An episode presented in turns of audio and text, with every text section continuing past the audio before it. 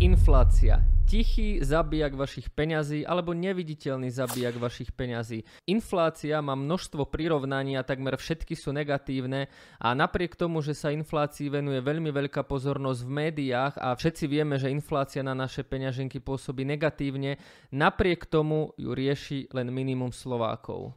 I'll have to ask my accountant about that.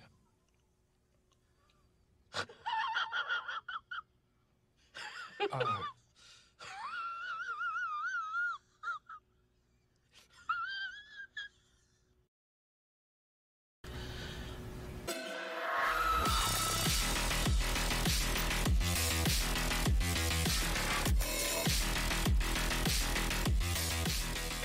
Ahojte, moje meno je Jakub Kráľovanský a práve sledujete YouTube rubriku Svet investícií, ktorú som zostavil za účelom, aby som zdvihol investičnú gramotnosť na Slovensku. Táto rubrika je vytvorená formou akadémie, kde jednotlivé diely nadvezujú na seba, no a vy práve sledujete tretí diel. Odborná literatúra uvádza Inflácia je makroekonomický jav, ktorá zaujíma významné miesto v ekonomickej teórii a je v centre každého individuálneho subjektu. Inflácia sa prejavuje dlhodobým rastom cenovej hladiny tovarov a služieb, prípadne trvalým znižovaním kúpnej sily peňažných jednotiek. Inflácia je teda veľmi dôležitá pre bežných ľudí, takisto aj pre investorov. Pre investora je takisto podstatné nie len to, čo inflácia je, ale aj akým spôsobom môže ovplyvňovať napríklad akciové trhy a o tom si budeme hovoriť v ďalšej časti videa, pretože to situácia, ktorú aktuálne zažívame aj dnes v Česku a na Slovensku. Z toho kvantitatívneho hľadiska poznáme tri druhy inflácie. Mierna je charakterizovaná ako jednociferné ročné tempo rastovej hladiny. Charakteristické pre ňu je, že tempo rastu cenovej hladiny neprekračuje tempo rastu vývoju ekonomiky. Potom máme napríklad infláciu cválajúcu. Tá znamená dvojciferné až trojciferné ročné tempo rastu cenovej hladiny, čo znamená, že ceny rastú rýchlejšie oproti výkonu ekonomiky, čo spôsobuje ťažkosti v peňažnom obehu. A potom tu máme veľmi nepopulárnu hyperinfláciu, ktorá je považovaná za krajný až extrémny prípad. Tempo rastu cenovej hladiny znamená rozpad peňažného systému a zrútenie hospodárskych väzieb. Peniaze sú znehodnotené a absolútne prestávajú plniť svoju funkciu. Zjednodušene teda môžeme povedať, že inflácia je znehodnotenie peňazí. Môžete si to predstaviť tak, že v peňaženke máte samozrejme stále tých istých 100 eur, té vám žiadny zlodej nezoberie, ale inflácia vlastne znamená to, že keď ste mali pred rokom v peňaženke 100 eur a tých istých 100 eur máte v peňaženke dnes a inflácia napríklad 10%, tak keby ste si odfotili nákupný košík alebo nákupný vozík v roku 2021, tak by ste tam mali o 10% viac produktov ako v dnešnom roku. A to je práve ten neviditeľný zabijak peňazí, že vy za tú istú sumu nakúpite jednoducho menej. A to, že inflácia v posledných mesiacoch naozaj problém, sa presvedčujeme nielen v obchodoch, na čerpacích stanicách, ale napríklad aj pri platbe za elektrinu. Ak vám teda vaše peniaze ležia niekde pod madracom, máte ich ukryté v ponožkách či vo svetroch, alebo ich jednoducho máte na nejakých sporiacich účtoch, kde nepracuje žiadny žiadny úrok, tak teraz už viete, že vďaka inflácii každý rok strácate. Ten, kto chápe infláciu, tak zároveň chápe potrebu investovania. Preto sa častokrát v odbornej literatúre hovorí o tom, že vašim investovaním by ste mali poraziť infláciu a to je vlastne aj dlhodobý cieľ. Ak je inflácia v priemere na Slovensku za posledných 10 rokov napríklad 2% a vy na sporiacom účte máte úrok 0,1%, tak v konečnom dôsledku aj tak strácate.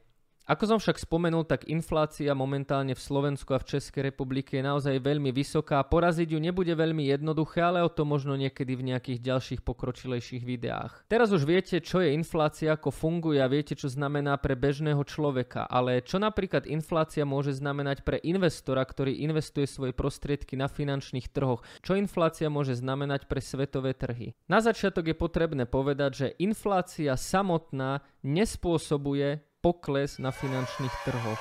Avšak boj proti inflácii môže spôsobovať pokles na finančných trhoch. No, no, no, no, no, no, no. Wait, wait, wait, wait. Wait, wait, wait, wait, wait. A dôvod, prečo to spomínam, je ten, že práve takúto situáciu momentálne rieši celý svet. Riešia to v Amerike, riešime to my v Európe, riešime to v Česku aj na Slovensku. Inflácia je naozaj rekordná a preto sú centrálne banky nútené svojou politikou bojovať proti tomu, aby infláciu dokázali znížiť a vedľajším efektom je to, že napríklad akciové trhy alebo kryptomenové trhy klesajú. Napríklad v USA má americká centrálna banka, ktorá sa inak nazýva aj Fed, dlhodobý cieľ infláciu 2% ročne. Aktuálne na konci roka 2022 bola inflácia v Amerike zhruba na úrovni 7,1%, čo je vysoko nad dlhodobým cieľom. Reklamná vsúka. Ak vám tieto informácie nestačia, tak využite našu unikátnu službu Investície do vrecka, ktorú nájdete na stránke www.trader 2.0 a pridajte sa do našej mobilnej aplikácie, aby ste mali svet investícií a informácie zo svetových trhov stále u seba. No a teraz späť ku videu. A preto americká centrálna banka musela zvoliť prostriedky na to, aby infláciu dostala nižšie a veľmi podobná situácia je aj v Európe a takisto aj v Českej republike a na Slovensku. No a teraz sa možno pýtate, čo môžu centrálne centrálne banky robiť na to, aby tú infláciu znížili? Tak v prvom rade môžu zvyšovať základné úrokové sadzby a v druhom rade môžu napríklad stiahovať likviditu z obehu. Poďme si to vysvetliť. Týmto spôsobom sa snažia centrálne banky zhoršiť prístup k peniazom a zvýšiť ich hodnotu. Tým, že sú peniaze drahšie, sú menej dostupné, klesa dopyt a takto sa vlastne inflácia znižuje. Aktuálne to napríklad vidieť na hypotékach na Slovensku. Úroky v bankách na hypotéky sa zvýšili a tým pádom si žiadatelia požičajú od banky drahšie. Budú platiť vyšší úrok a tým pádom aj ich mesačná splátka bude vyššia, čo spôsobí to, že nie každý si bude môcť dovoliť zobrať hypotéku. Práve vďaka tomuto opatreniu sa zníži dopyt po hypotékach a tým pádom aj nehnuteľnostiach a aby predajcovia zaujali, tak budú musieť časom znížiť ceny. No ak tento príklad pretransformujeme zo slovenských hypoték na akciové trhy, tak to funguje vlastne dosť podobne. Vyššie sadzby sa premietajú do drahších úverov, tým je obmedzená úverová aktivita. Čím menej si firmy a ľudia požičiavajú, tak tým je menej peňazí v obehu.